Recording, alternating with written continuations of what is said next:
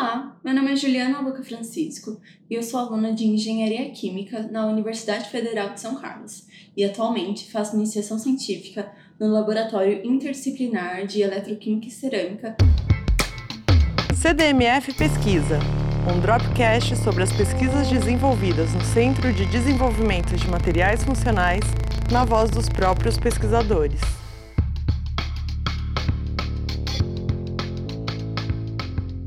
Atualmente, um problema muito recorrente da nossa sociedade é a busca por combustíveis verdes, uma vez que os combustíveis fósseis estão esgotando e também devido a todo o impacto ambiental que eles causam no mundo.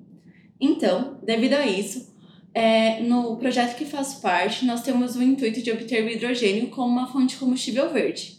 Entretanto, ao contrário da maioria das pesquisas relacionadas a essa área, que tentam obter o hidrogênio a partir da quebra da molécula d'água, nós optamos pela utilização do metanol, que é uma molécula facilmente oxidada, que promove a facilitação ou até mesmo a substituição da reação de evolução de oxigênio.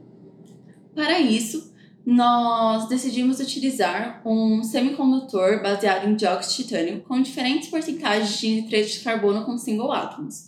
E esse semicondutor foi depositado em FTO por spin coating.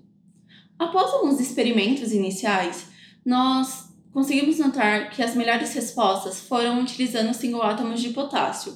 Logo, a partir desse momento, nós começamos a focar o nosso trabalho utilizando o semicondutor de KPHI em conjunto com o dióxido de titânio, sendo que a melhor porcentagem estudada foi a de 5%, tendo um limite de 30 camadas para uma maior eficiência do nosso fotonodo e estabilidade. Em vista dos resultados positivos que nós obtivemos com a fotooxidação do metanol, um novo passo para o nosso projeto vai ser a realização da degradação de poluentes.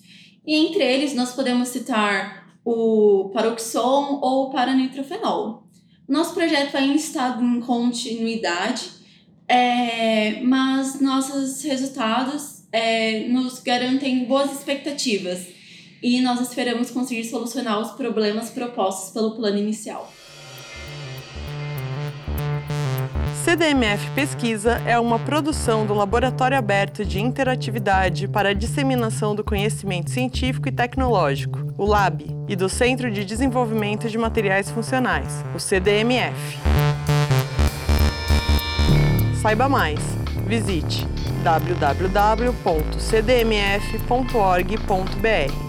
Apoio, Fundação de Amparo à Pesquisa do Estado de São Paulo, FAPESP e Conselho Nacional de Desenvolvimento Científico e Tecnológico, CNPq.